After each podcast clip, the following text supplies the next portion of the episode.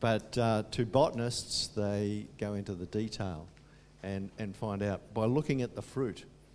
And a little bit like that with us, God created us to be fruitful. And we're going to have a look at what Jesus actually said. But, you know, Satan has one aim before we are Christians. It's really quite simple. He has one aim, and that's to stop us coming to Christ. But once we have come to Christ, he has one aim, and that's to stop us being fruitful, to stop us being effective.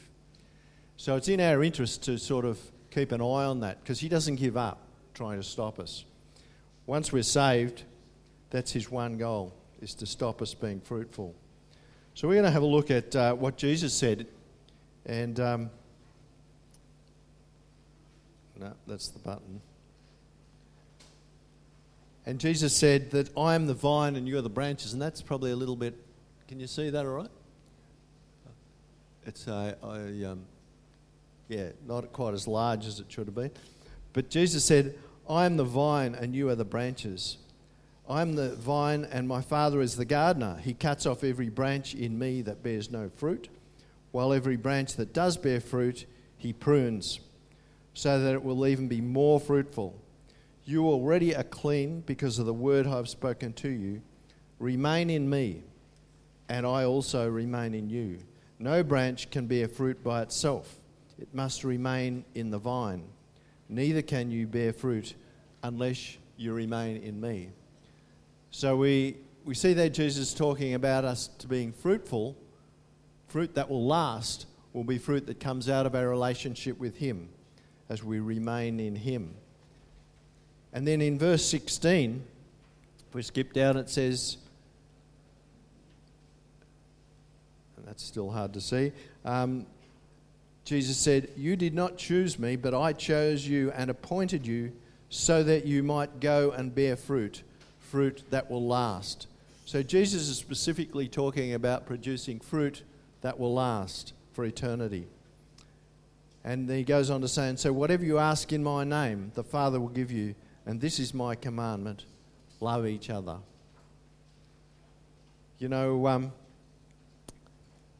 it's interesting to look, if we look at the, the rest of that, the bits that we missed out, in between verse 16.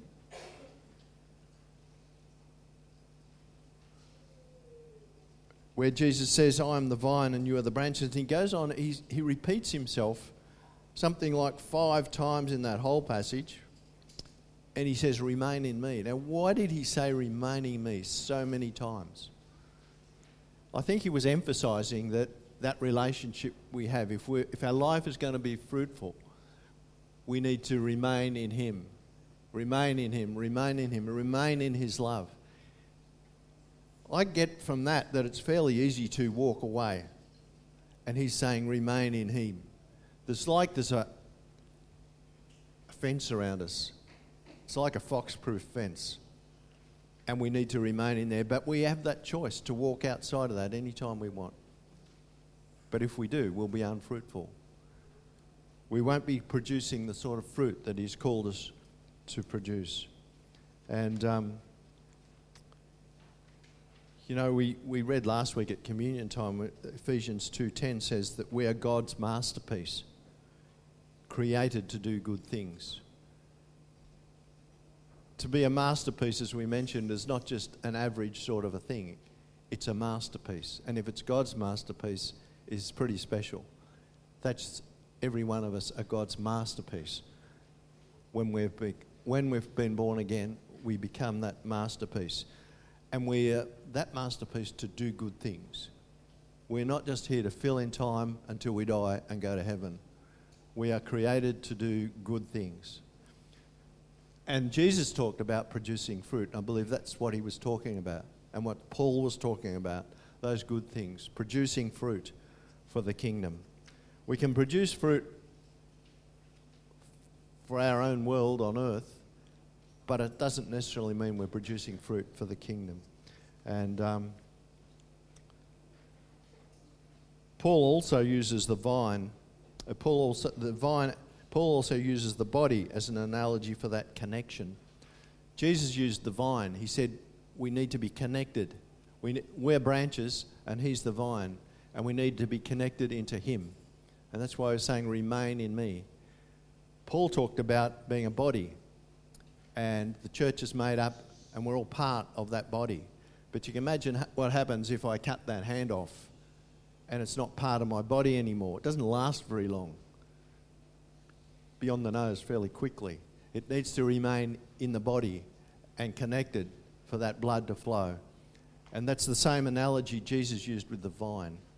It needs to remain in the vine, and those branches need to remain in the vine. And he says that his father prunes that to make it even more fruitful. He cuts off the stuff in our lives that aren't helpful. And uh, we can probably all th- sort of think, think of things that we could do that is not helpful. In, uh, in Corinthians 3, Paul again talks about building on our lives. We can build all sorts of things. He talks about building with hay and stubble and straw. And their work will be shown for what it is because the day will come and will bring it to light.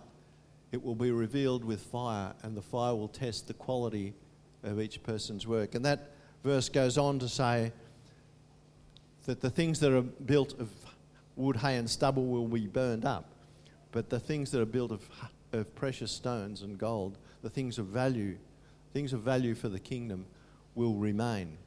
And they're eternal things. Paul also goes on to say that it's not about salvation.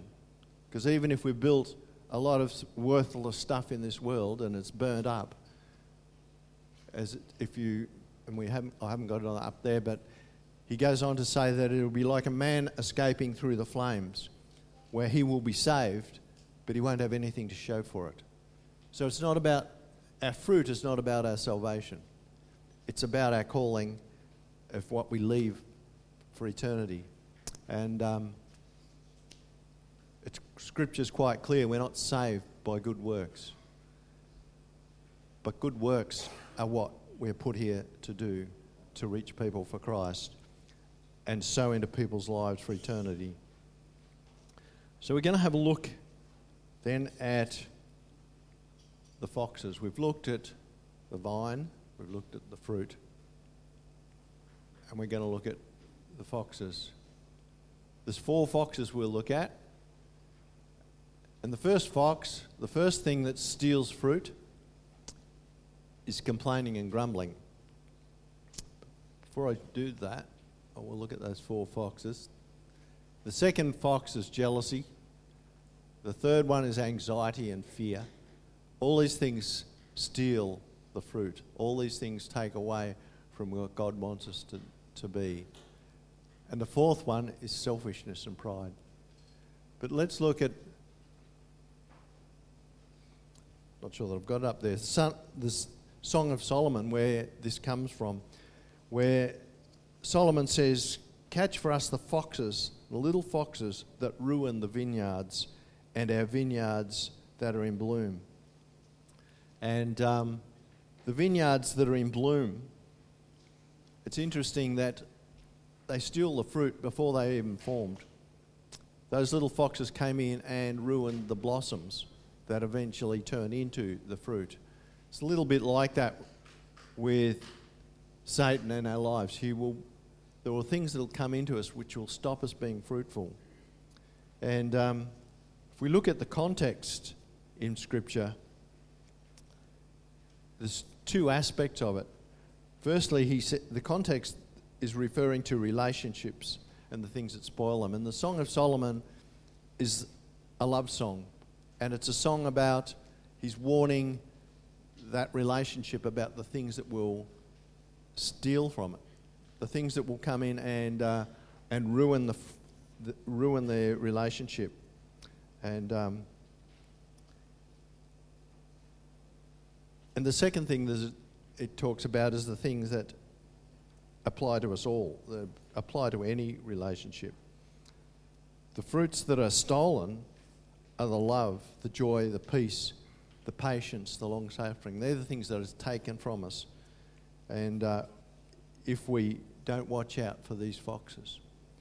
So the first one is uh, the first one is from um, Philippians 2:14 and says, "Do everything without complaining and arguing." Scripture's plain about the things that can take away from us, and uh, the NIV version of that says grumbling, calls it grumbling. Grumbling is a problem because it means we're not looking to God and trusting Him. We're looking to human circumstances. In fact, anything that takes us away from trusting God um, stops us being fruitful. It, it focuses us, focus us on human effort. And, uh, and it also brings fear. It brings, brings fear and destroys faith. We see uh, when we look at Israel how they grumbled. They grumbled in the wilderness because God was feeding them on manna. And they said, instead of being thankful that we're being fed every day, they started to grumble, oh, we need, we need more than manna. So God sent them quails. So they all raced out and got all these quails to eat and thought it was fantastic. And then they started to grumble because they only had quails. Um, God got quite angry with them because they were never satisfied. Because they always looked, instead of in faith and looking to God and saying, hey, God, these quails are great, but how about some veggies? Um, they just started grumbling. And we can get caught up in that. We can get caught in that so easily that instead of looking to God, um, we look to the circumstances and, and it destroys our faith. It takes away from our trust. So that's just one of the little foxes that comes in to destroy relationships. It could destroy marriage relationships because it means you're starting to not, instead of, you're looking at the negative in your circumstances instead of the positive. Instead of working towards solutions, you just start grumbling. The second little fox is jealousy.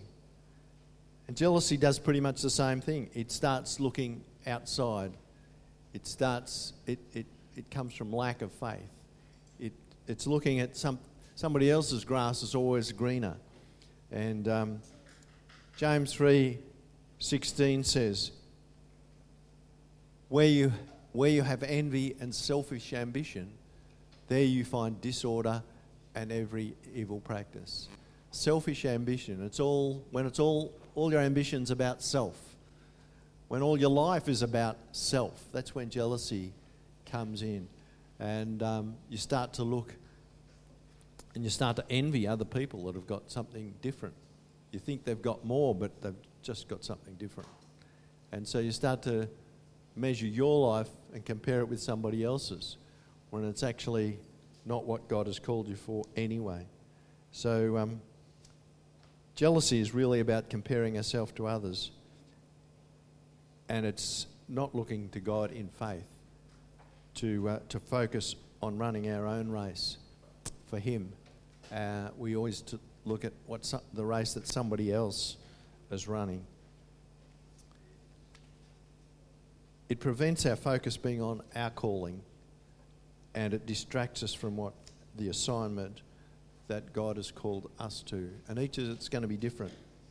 It's a bit like your fingerprint. Not one of our fingerprints are the same. And God's assignment for you is going to be different to the person next to you. We need to look to that and not compare. The third little fox is anxiety.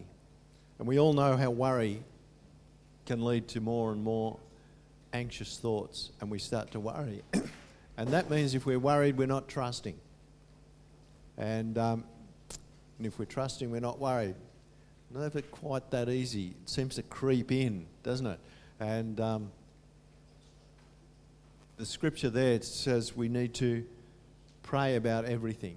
Through prayer and supplication, make your requests known to God. You know, there's actual command not to be anxious. And uh, we all know how that's not as easy as it sounds. Very easy to say not to worry, but it's a real effort to be able to. I think just pray about it and help God, ask God to help take that worry away. Help us to trust Him. When you know, it could be like World War III going on around us. And I can only imagine the fear and anxiety of the people that are caught up in these bushfires. Um, it's very easy to sit back when there's no fire and think, well, I just have to trust God. Um, when you're going to be burned alive, it's a little bit different. So we can't be sort of um, too pious about this because sooner or later we're going to find our own fire. We're going to be tested. But there's a great song that we sing that He is with us in the fire and He's with us in the flood. And uh, he, he doesn't promise that we won't have fires, He doesn't promise that we won't have catastrophes, but He does promise to be with us in that time. And that's where we need to look. And He will show us a way through. And, um, and that will make a huge difference to our anxiety. So if we suffer from being anxious or even just worrying, we just need to turn to Him more often. And, um, you know, in, there in uh, 2 Timothy 1 to 7, it says, For God has not given us a spirit of fear or a spirit of timidity, as it says there, but a spirit of power and of love and of self discipline. Fear is not from God. So if you are feeling anxious and in fear, realize that God didn't send that, the enemy has. That's one of his little foxes. Anxiety is one of those little foxes that's come in to take away your peace. It's one of those little foxes that we need to keep out. And uh, anxiety is one of those fo- little foxes that will destroy our relationship. Because fear leads to panic, and panic leads to poor decisions. And um, it's the last thing we need to be making panicky decisions because it becomes of the flesh. And um, we can see certainly uh, the big panic that goes around with people with these fires trying to blame the government and blame the Prime Minister and blame, you know, they've just panicked. And, um, and we need to, you know, we need to just take a level, a level head about it. We see in, um, and I don't think I put the scripture up there, but Saul, when he was in Gilgal, and all the troops were around him, quaking in fear. We see an example here as he waited, and I'll just read it. He waited seven days, the time set by Samuel. But Samuel did not come to Gilgal, and Saul's men began to scatter. So here we are, a picture of the Philistines about to attack Israel, and they wanted the Lord's direction and blessing on Israel. And so Samuel had to come and, um, and, and offer this, uh, these offerings and sacrifices to acknowledge God. But Saul panicked because Samuel didn't show up. And so, because he was fear, it says there in verse 7 he, the troops with him were quaking in fear. He waited seven days, but the time set by Samuel had not come. And he said, Bring me a burnt offering and fellowship offerings. And Saul offered up the offerings just as he'd finished making the offerings himself rather than waiting on Samuel. Samuel arrived and Samuel went out to greet him. What have you done? asked Samuel. Saul replied, When I saw all the men scattering, and that you did not come at the set time, and that the Philistines were assembling at Michmash, I thought, Now the Philistines will come down against me at Gilgal, and I have not sought the Lord's favour. So I felt compelled to offer the burnt offering. You have done a foolish thing, Samuel said. You have not kept the command of the Lord your God gave you. If you had, he would have established your kingdom over Israel for all time. But now your kingdom will not endure. You know, our faith is often tested, and that's where whether we rest in God and His Word and what He's told us, or whether we panic and take things into our own hands. And um, our patience will be tested too, as Saul's was. But he didn't trust God, he panicked. And um, we need to trust God because fear kills creativity and focuses on our human inabilities. And that's a really dangerous thing. We need to sit back and allow God's creativity to give us solutions when we face these incredibly bad situations sometimes.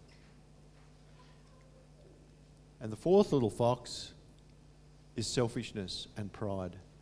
As the Bible calls it, selfish ambition. And um, Philippians 2 3, nothing, do nothing out of selfish ambition and vain conceit, but in humility consider others better than yourselves. Each of you should look not only to your own interests, but also to the interests of others. It's fairly clear that we're here not just for ourselves, we're here for others. And we need to focus on others. And um, selfish ambition is an interesting one because it's one we can easily get trapped in. It's selfish ambition is trying to get there for our own ego or just for our own building our own kingdom rather than God's kingdom. And um, it's a thing that's based around pride. And, you know, in pride, pride, there can be two types of pride. And we see, we see in uh, Proverbs, Proverbs 8 13 says, the fear, To fear the Lord is to hate evil. He said, I hate pride and arrogance, evil behavior, and perverse speech. So, pride is a thing that God hates. But there's a different sort of pride too. Each one of us should test his own actions. Then he can take pride in himself without comparing himself to somebody else. There's a subtle difference between taking pride, like thankfulness, in what you've achieved or what you do without it being a part of your ego and, and getting a big head, I guess. You can take pride in somebody else we can be proud of our children. There are healthy prides, which are not egotistical prides. So we shouldn't con- confuse um, with humility about beating ourselves up all the time and not even appreciating our achievements or celebrating them, and there's compared to the pride that goes to our head to making us think we did it on our own and we're better than anybody else. There's two types. And the pride of selfish ambition was what caused Satan's downfall and caused him to be thrown out of heaven. Back in Isaiah 4 and 12, and in Luke, Jesus referred to it in Luke 10 18, it talked about how Satan fell from heaven because he wanted to be, he wanted to be like the angels. He wanted to have it all for himself. He wanted to be like God. And so the really fundamental sin that came through right from the very beginning was the thing that where Satan was thrown out of heaven. So pride was a pretty bad one of those foxes. So we need to build a fox-proof fence. We need to keep those sort of things out of our lives. And that's not so easy. That's not so easy. But I've got there's a few actions that we can take. And I guess theory without action is just theory. But there is actions as Bible talks about.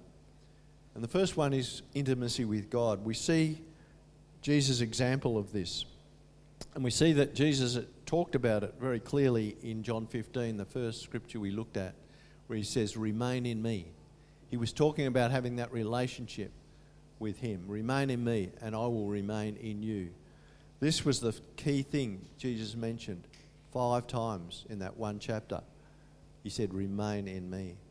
And so intimacy with God is, is, not, just, is not just something that um, you, you get just going to church or, or whatever. It's something, it's the time you spend communicating.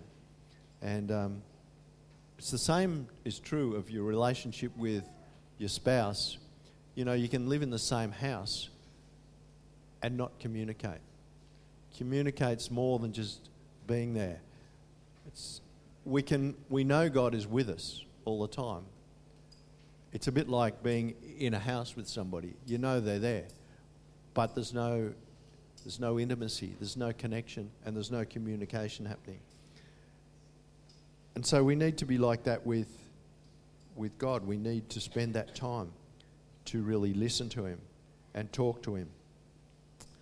And um, in the same way as human relationships um, it's like any relationship. And if we go back to that passage from the Song of Solomon, where it was actually talking about a relationship, uh, a love relationship, uh, and the little foxes that steal from that, that same thing occurs in any relationship that we need to focus on. The second action, we just need to practice His presence. We need to talk to God. And um, just because we can't literally see Him, doesn't we, we need to know that He's there and to talk to Him. We need to make that a thing that happens all the time. We don't just talk to God, you know, once a week or once a year. We, we can talk to Him every moment of every day. And, um, and sometimes we'll need to escape the distractions around us uh, and have a special time. And Jesus did that. We saw regularly that Jesus escaped from the crowd. He went away into the wilderness or he went up into the mountains to have that special time with God. And if he needed to do it, how much more do we need to create that special time? And um, for some, it's easier than others. I think of mums with small children, and it's not easy to escape the constant needs of small children. But there needs to be a time somewhere. Uh, somewhere. Um, be nice if they all slept at the same time. Um, when you can actually just sit down and talk to God. But whoever we are, whatever our situation is, we need that time to talk to God and, um, and listen. We need listening prayer as well. And um, we need, and that will help us remain in Him, as Jesus emphasized so many times. And then ask yourselves would Jesus feel at, feel at home in our house? When we become a Christian, we invite Christ into our lives. We invite Him. As Jesus said, Behold, I stand at the door and knock. If any man hears my voice and opens the door, you know, that scripture didn't say if anyone just asked me to come in. He asked if they'd open the door. And um, we need to open up our lives to Him and give Him, give Him that space. And I find the interesting thing if, if we ask Jesus into our house, would we sit him down in the best seat in the lounge room and keep him out of the rest of it? Or would we make him welcome to the whole house? Sometimes in our lives we can keep him just in a little compartment without letting him into the whole house. And then we say, well, trouble is those other rooms are a bit messy we didn't really want him in there because that, he wouldn't feel happy in there. Is there stuff in our lives that wouldn't he wouldn't feel happy about because we think, well, it's not really stuff that Jesus would approve of?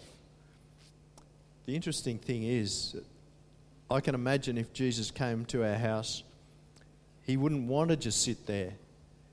He would want to help with the dishes. He'd probably even grab the vacuum cleaner if he spotted the carpet needed vacuuming. You know, he's not that sort of bloke that just sit there waiting to be waited on. And we know that because he even washed his disciples' feet. He got out there and he helped. The same in our lives. We don't just invite him into the best room. If we've got rooms in our house that really we're a bit embarrassed about, Jesus has come there to help clean them up. Jesus has into, into our lives to help them be what He wants them to be. And uh, we need to put away that pride and say, okay, God, that room's a messy one. Don't really want you to see it, but go in there and fix it. And He will. If there's stuff in our lives that we're a bit embarrassed about, we needn't be because that's why He came. He came, didn't come to a perfect person, he came to us all as imperfect to help us clean up our houses, and then He will feel at home. How, he would not, how would you feel at home in somebody's house if you only allowed sit in one seat in one room that was kept spotless for you? You wouldn't feel very much at home, would you? You wouldn't feel that welcome. Like you think, ah, I need to get out of here, you know.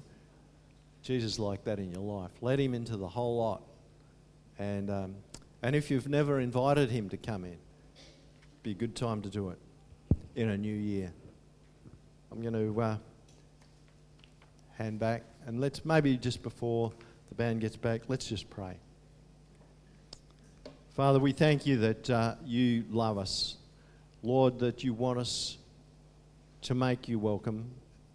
Help us to acknowledge that, Lord, we, we need you, and we need you to clean up every room in our house and to help us do it. Lord, we just pray that this year we would determine to do that in Jesus' name. Amen.